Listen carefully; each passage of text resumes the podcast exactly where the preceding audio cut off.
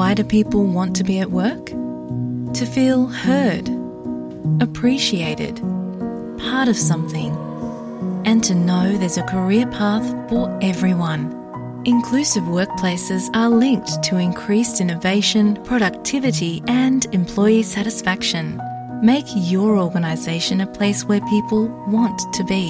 For inclusion and diversity training, visit inclusion-program.com.au.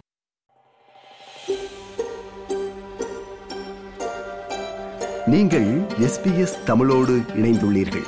SBS dot com dot AU forward slash Tamil எனும் இணையத்தின் மூலம் மேலும் பல சிறப்பான நிகழ்ச்சிகளை நீங்கள் கேட்கலாம். இரண்டாயிரத்தி இருபத்தி நான்கில் பெடரல் அரசு கொண்டுவரவுள்ள குடிவரவு மாற்றங்கள் பற்றி விளக்கமாக உரையாடுகிறார். அடிலைட் நகரில் ஆர்க்டிக் டேர்ன் மைக்ரேஷன் சொல்யூஷன்ஸ் நிறுவனத்தின் நிறுவனரும் குடிவரவு முகவருமான கோவிந்தராஜ் ராஜு அவர்கள் அவரோடு உரையாடுகிறார் செல்வி. வணக்கம் கோவிந்தராஜ் அவர்களே. வணக்கம். இரண்டாயிரத்தி இருபத்தி நான்காம் ஆண்டு அதாவது இந்த ஆண்டு பெடரல் அரசு குடிவரவு நடைமுறையில் பல மாற்றங்களை கொண்டு வர உள்ளதாக கடந்த வருடம் அறிவித்திருந்தார்கள். அதை பற்றி தான் நாங்கள் பேச இருக்கின்றோம். அதை பற்றி விரிவாக நாங்கள் பேசுவதற்கு முன்னதாக இந்த ஆண்டு இரண்டாயிரத்தி இருபத்தி நான்கில் அரசு குடிவரவு நடைமுறையில் கொண்டு வர உள்ள மாற்றங்கள். இந்த மாற்றங்கள் வர என்ன காரணம் என்று சொல்லுங்கள். மாற்றங்கள் மட்டுமே மாறாதவை. இது வந்து பொதுவா எல்லாவற்றுக்கும் பொருந்தும். ஆனா இது குடியேற்ற சட்டத்துக்கு மிக மிக பொருத்தமானது. வெவ்வேறு காலகட்டத்தில் பார்த்தீங்கன்னா ஒரு நாட்டோட குடியேற்ற தேவை மாறிக்கொண்டே இருக்கும். இப்போ ஒரு எக்ஸாம்பிள் சொல்லணும் அப்படின்னா இப்போ ரீசெண்டா வந்து நம்ம பேண்டமிக் வந்துச்சு கோவிட் பீரியட்ல பாத்தீங்கன்னா பார்டர்ஸ் எல்லாம் க்ளோஸ் பண்ணிட்டாங்க. வெளியிருந்து ஆட்கள் வர முடியாது. இங்க இருக்கிற பீப்புளும் they're getting affected with Covid வேலைக்கு போக முடியாது. ஆனா வேலை நடக்கணும். நிறைய விஷயத்துல பாத்தீங்கன்னா இப்போ புல்வர்க்ஸ் கோல்ஸ்ல பாத்தீங்கன்னா வேலை செய்யறதுக்கு ஆள் இல்லை. ஸோ உடனே என்ன பண்ணாங்க? கோவிட் வீசான்னு ஒரு ஸ்பெஷல் விசாவை அனௌன்ஸ் பண்ணாங்க. For example employer sponsored visa அதை எடுத்துட்டோம்னு வச்சுக்கோங்களேன். இப்போ தற்போதுள்ள விசா நடைமுறைகள் பார்த்தீங்கன்னா மிகவும் திறமையான தொழிலாளர்களை ஈர்ப்பதற்கு வழியில் பல தடைகள் நிற்கின்றன. இப்போ வந்து ஒரு எம்ப்ளாயர் வந்து அவரோட ஹை ஸ்கில்டு ஒரு மெக்கானிக்கல் இன்ஜினியர் வேணும் அப்படின்னு எதிர்பார்த்து ஸ்பான்சர் பண்ணணும்னு நினைச்சாருன்னு வச்சுக்கோங்களேன். அதுக்கு வந்து இப்ப இருக்கிற விசா ப்ராசஸ் வந்து காம்ப்ளெக்ஸா இருக்கு. இந்த ஹோல் ப்ராசஸ் ஒரு கிட்டத்தட்ட ஆறு மாசத்துல இருந்து ஒரு வருஷம் ஆகுது. அப்போ வந்து அந்த எம்ப்ளாயர் இங்க இருக்கிற முதலாளி வந்து பாதிக்கப்படுறாரு. ஏன்னா அவருக்கு சரியான சமயத்துல கிடைக்க மாட்டேங்குது. அந்த மாதிரி ஸ்பான்சர் பண்ணி வர்றாங்க இல்லையா? இங்க. அவங்கள வந்து தொழிலாளர் சுரண்டல் மற்றும் விசா முறையில பாத்தீங்கன்னா எம்ப்ளாயர்ஸ் வந்து அவங்கள தவற பயன்படுத்துறாங்க. ஸோ இது எதனால வருது? இது எப்படி அவங்கள ப்ரொடெக்ட் பண்ணலாம்? ஸோ அதுக்காக சில மாற்றங்கள் தேவைப்படுது. இது வந்து ஒரு உதாரணமா உங்களுக்கு சொல்றேன். ஸோ மாற்றங்கள் வந்து தேவைப்படுறதுக்கு காரணம் திடீர்னு ஒரு சம்பவம் நிகழலாம். அல்லது ஓவர் பீரியட் ஆஃப் டைம் பார்த்தீங்கன்னா சேஞ்ச் ஆகிக்கிட்டே இருக்கும். தற்போதுள்ள குறுகிய கால அணுகுமுறை. சரியான வேலைக்காக சரியான திறமையான பணியாளர்களை பெற குறிவைக்கப்படவில்லை அப்படின்னு இந்த ஸ்டடீஸ்ல கண்டுபிடிச்சிருக்காங்க. ரீஜனல் வீசா அதாவது குறைந்த மக்கள் தொகை கொண்ட பகுதிகளின் வளர்ச்சிக்காக வடிவமைக்கப்பட்ட இந்த வீசா வந்து ரீஜனல் வீசான்னு சொல்றோம். இந்த ரீஜனல் வீசா வந்து இப்ப ரொம்ப சிக்கலா இருக்கு. அதுவும் ஆறு மாசம் ஒரு வருஷம் வரைக்கும் ஆகுது.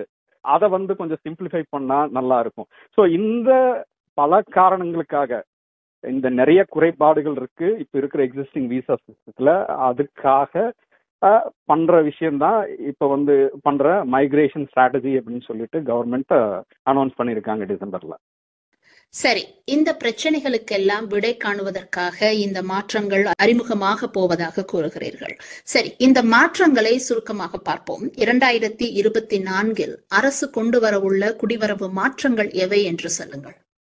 பார்க்கின்சன்ஸ் ரெவ்யூ அப்படிங்கிற ஒரு குழுவை அமைச்சாங்க. ஆக்சுவலா பாத்தீங்கன்னா ரெண்டாயிரத்தி இருபத்தி ரெண்டுல இது தொடங்கப்பட்டது. பார்க்கின்சன் குழு ஆலோசனை காலத்துக்கு ஒரு வருடம் எடுத்துக்கொண்டது. எல்லாத்தையும் கன்சல்ட் பண்ணி ரிசர்ச் பண்ணி பார்க்கின்சன்ஸ் ரெவ்யூ அப்படின்னு சொல்லிட்டு ஒரு ரிப்போர்ட் வந்து ரெண்டாயிரத்தி இருபத்தி மூணுல அரசாங்கத்துக்கிட்ட சமர்ப்பிச்சாங்க. ஸோ அரசாங்கமும் பரிந்துரைக்கப்பட்ட பல மாற்றங்களுக்கு பதிலளித்து ஒப்புதலும் அளித்தது. டிசம்பர் ரெண்டாயிரத்தி இருபத்தி மூணுல மைக்ரேஷன் ஸ்ட்ராட்டஜி அப்படின்னு சொல்லி ஒன்னு வெளியிட்டது. மாற்றங்களை எப்போது எப்படி கொண்டு வருவது என்கிற திட்டம் தான் இந்த மைக்ரேஷன் ஸ்ட்ராட்டஜி என்பது. ஒவ்வொரு வீசாவை நம்ம டிஸ்கஸ் பண்ணுவோம். என்னென்ன மாற்றங்கள் வரப்போகுது அப்படின்னு சொல்லிட்டு. ஸ்கில்ஸ் இன் டிமன் வீசா அப்படின்னு சொல்லிட்டு ஒரு புதிய வீசாவை கொண்டு வர போறாங்க. இப்போ வந்து டெம்பரரி ஸ்கில் ஸ்பான்சர்ட் வீசான்னு சொல்றோம் அதை. எம்ப்ளாயர் ஸ்பான்சர்ட் வீசாவை கிளாஸ் ஃபோர் எயிட்டி டூ அது. அது அந்த வீசா வந்து இப்போ வந்து ரெண்டு வருஷத்துக்கோ இல்லை மூணு வருஷத்துக்கோ தான் கொடுக்குறாங்க. ஆனால் அந்த வீசாவை மாற்றி ஸ்கில்ஸ் இன் டிமாண்ட் வீசா அப்படின்னு சொல்லிட்டு நான்கு ஆண்டு கால வீசாவாக புதிய வீசாவாக ஒரு புது வீசா வரப்போகுது. ஒரு எம்ப்ளாயர் வந்து ஸ்பான்சர் பண்றாரு ஒரு எம்ப்ளாயிய அப்புறம் திடீர்னு அவங்களுக்குள்ள ஏதாவது பிரச்சனை வந்தது அப்படின்னா எம்ப்ளாயர் என்ன பண்ணுவாரு? இம்மிடியட்டா அவங்கள டெர்மினேட் பண்ணிட்டு உங்களுக்கு ஸ்பான்சர் பண்ண முடியாது இனிமேல் அப்படின்னு சொல்லிடுறாருன்னு வச்சுக்கோங்களேன். இப்போ அந்த வேலையால் என்ன பண்ணுவாரு? அவருக்கு வந்து இருபத்தி எட்டு நாட்கள் இருந்தன இதுக்கு முன்னாடி பாத்தீங்கன்னா இருபத்தி எட்டு நாட்களுக்குள்ள இன்னொரு முதலாளியை பிடிக்கணும் இல்லாட்டி அவங்க ஊருக்கு திரும்பி போகணும். ஆனா இதை வந்து இப்ப மாத்திருக்காங்க. நூத்தி எண்பது நாட்களுக்கு நீங்கள் ஆஸ்திரேலியாவிலேயே இருக்கலாம். ஸ்பான்சர்ஷிப் செய்யக்கூடிய ஒரு முதலாளி கிடைக்கிற வரைக்கும் நீங்க அந்த ஆறு மாசத்துக்குள்ள நீங்க எந்த வேலை வேணா செய்யலாம் அப்படின்னு சொல்லியிருக்காங்க. அப்புறம் சிசால்னு சொல்றாங்க. கோர் ஸ்கில்ஸ் ஆக்குபேஷன் லிஸ்ட் அப்படின்னு ஒரு லிஸ்ட்டை வந்து இப்போ இன்ட்ரடியூஸ் பண்ண போறாங்க. அதுல வந்து என்னென்ன ஸ்கில்ஸ்க்கு வந்து எம்ப்ளாயர்ஸ் ஆஸ்திரேலியன் எம்ப்ளாயர்ஸ்க்கு அந்த சமயத்துல தேவைப்படுதோ அது மட்டும்தான் அதை பப்ளிஷ் பண்ணுவாங்க. ஃபார் எக்ஸாம்பிள் ஐடி என்ஜினியர் வேணும் அப்படின்னா ஐடி இன்ஜினியர் மட்டும்தான் இருக்கும் வேற எதுவும் இருக்காது அதில் பார்த்தீங்கன்னா அந்த மாதிரி ஒவ்வொரு துறையிலையும் பல ஸ்கில்ஸ் இருக்கும். அந்த ஸ்கில்ஸ் மட்டும்தான் ஸ்பான்சர் பண்ண முடியும் எம்ப்ளாயர்ஸ் இங்கே. அப்புறம் குறைந்தபட்ச சம்பளம் எழுபதாயிரம் டாலர் அப்படின்னு சொல்லி நிர்ணயிச்சிருக்காங்க. இந்த எம்ப்ளாயர் ஸ்பான்சர் விசாக்கு முன்னுரிமை அளிக்கப்படுகிறது இருபத்தி ஒரு நாட்களுக்குள்ள முடிவு செய்யப்பட வேண்டும். அப்படின்னு சொல்லி டெசிஷன் எடுத்திருக்காங்க.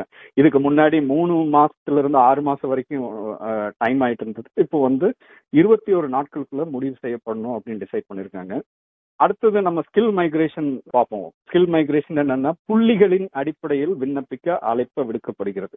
புள்ளிகள் எப்படி கணக்கிடப்படுகின்றன அப்படின்னு பாத்தீங்கன்னா தற்போதைய புள்ளிகள் வயது வயதுக்கு ஒரு புள்ளி கல்வி பணி அனுபவம் அதாவது ஒர்க் எக்ஸ்பீரியன்ஸ் மற்றும் ஆங்கில அறிவு அதாவது இங்கிலீஷ் நாலேஜ் ஆகியவற்றின் அடிப்படையில் உள்ளன. இதுல மாற்றம் நிகழப்போகுது. இதுல பாத்தீங்கன்னா இப்போ தற்காலிக விசா ஆன்ஷோர் டெம்பரரி விசா வச்சிருக்கீங்களா already sub clause four eighty டூல எம்ப்ளாயர் ஸ்பான்சர் விசால இங்க இருக்காங்கன்னு வச்சுங்களேன் அவங்களுக்கு வந்து கூடுதல் புள்ளிகள் வழங்கப்படும். திறமையான வேலைகளில் பணிபுரியும் சர்வதேச மாணவர்களுக்கு கூடுதல் புள்ளிகள் வழங்கப்பட போகிறது. முக்கியமாக நிறைய சேஞ்சஸ் வரப்போகிறது ஸ்டூடெண்ட் வீசாவில் தான். இங்கிலீஷ் ரெக்குவயர்மெண்ட்டை அதிகரிக்க போறாங்க. மாணவர் விசாவிற்கான அயல்ஸ் அயல்ஸோட தேவை வந்து இப்போ ஆறு ஆக அதிகரிக்கப்படுகிறது. இதுக்கு முன்னாடி பாத்தீங்கன்னா அஞ்சு புள்ளி அஞ்சு இருந்தது இப்போ பாயிண்ட் ஃபைவ் இன்க்ரீஸ் பண்ணி இப்போ ஆறாக மாத்தி கல்லூரிகளின் ரிஸ்க் லெவல் அடிப்படையில் மாணவர் விசா விண்ணப்பங்களுக்கு முன்னுரிமை அளிக்கப்படும்.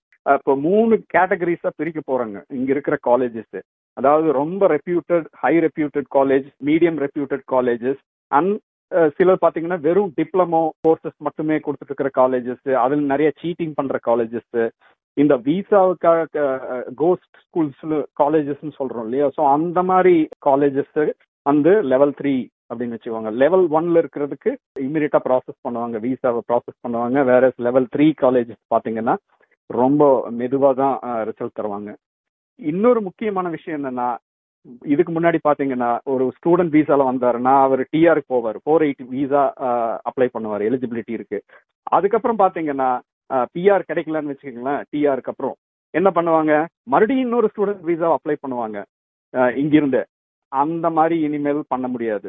ஸ்டூடெண்ட் விசாக்கு அப்புறம் ஃபோர் எயிட்டி ஃபைவ் விசா கொடுக்குறாங்க. அது இருக்கீங்க அப்படின்னா மறுபடியும் ஸ்டூடெண்ட் விசாக்கு அப்ளை பண்ண முடியாது. எங்கிருந்து? ஆஸ்திரேலியால இருந்து பண்ண முடியாது. இங்க திரும்பி உங்க ஊருக்கு போய் அங்கிருந்து பண்ணலாம். முக்கியமா அடிபட்ட விசா இந்த கிராஜுவேட் விசா இந்த சேஞ்சஸ்னால என்ன அப்படின்னா அதிகபட்ச வயது முப்பத்தைந்தாக குறைக்கப்படும். இது வரைக்கும் பாத்தீங்கன்னா நாற்பது வயசுல ஒரு ஸ்டூடெண்டா வந்தாலும் அதுக்கப்புறமா கிராஜுவேட் விசான்னு ஒரு ரெண்டு வருஷம் இல்ல மூணு வருஷம் விசா கொடுப்பாங்க. அந்த விசாவை வந்து இப்போ ஸ்டாப் பண்ண போறாங்க. ஐம்பது வயசு இருந்துச்சுன்னா நீங்க அப்ளை பண்ண முடியாது. அதிகபட்ச வயது முப்பத்தைந்து.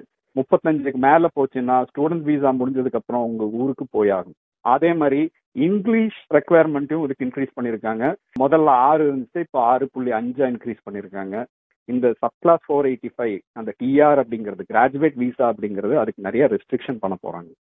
இப்பொழுது நீங்கள் கூறிய இந்த மாற்றங்களில் ஏற்கனவே எவை நடைமுறைக்கு வந்துள்ளன என்று சொல்லுங்கள்.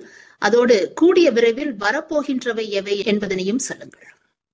இது வந்து த்ரீ ஸ்டேஜஸ்ல பண்றாங்க. சில மாற்றங்கள் ஏற்கனவே வந்துருச்சு.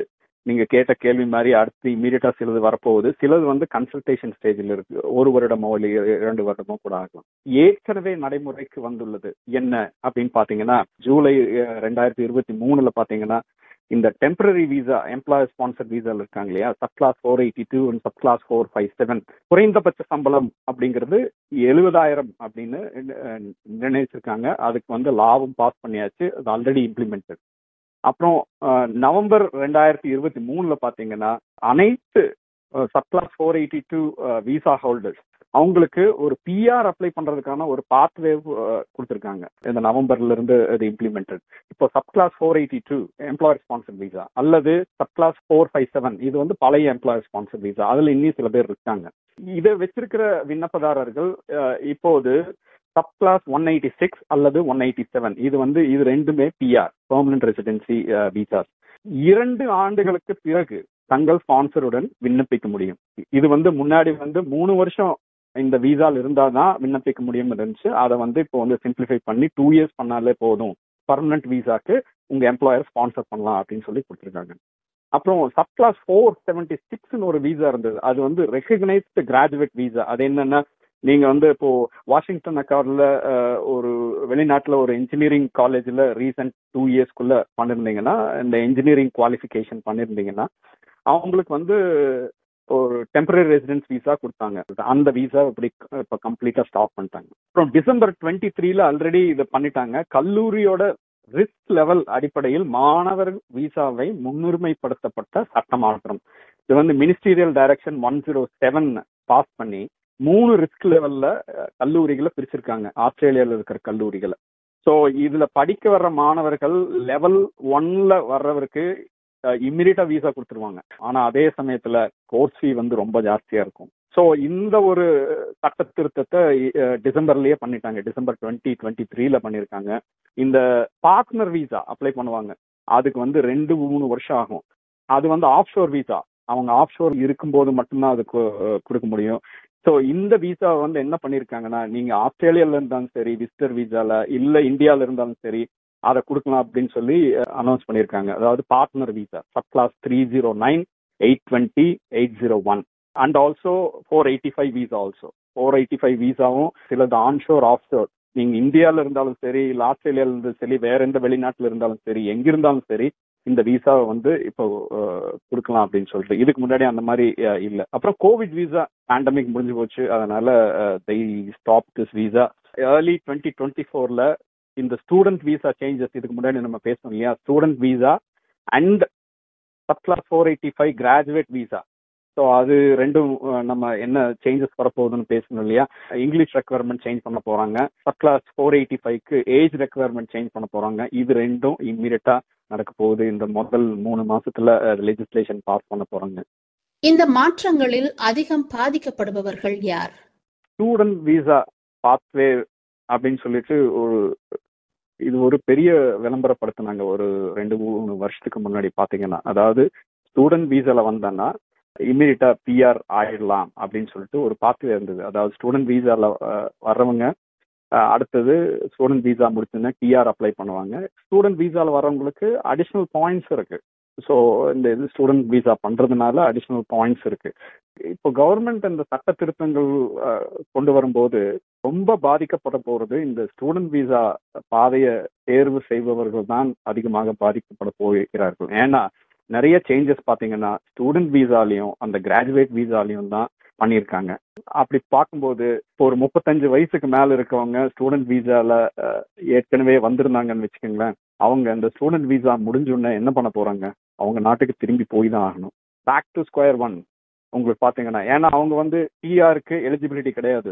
கிராஜுவேட் விசாக்கு அவங்களுக்கு வந்து பாத்தீங்கன்னா எலிஜிபிலிட்டி இல்லை. ஏன்னா முப்பத்தஞ்சு வயசுக்கு மேல நீங்க அந்த விசாக்கு அப்ளை பண்ண முடியாது. ஸோ ஸ்டூடெண்ட் விசா முடிஞ்சோடனே நீங்க இம்மிடியட்டா உங்க நாட்டுக்கு போயாகணும் ஸோ இந்த ஸ்டூடெண்ட் விசா பாதையை தேர்வு செய்த பிறகுதான் அவங்கள தான் ரொம்ப இது பாதிக்குது அப்படிங்கிறது என்னுடைய கருத்து. மிக்க நன்றி கோவிந்தராஜ் அவர்களே. நன்றி வணக்கம். நன்றி வணக்கம். இது போன்ற மேலும் பல நிகழ்ச்சிகளை கேட்க வேண்டுமா? Apple podcast Google podcast Spotify என்று பாட்காஸ்ட் கிடைக்கும் பல வழிகளில் நீங்கள் நிகழ்ச்சிகளை கேட்கலாம்.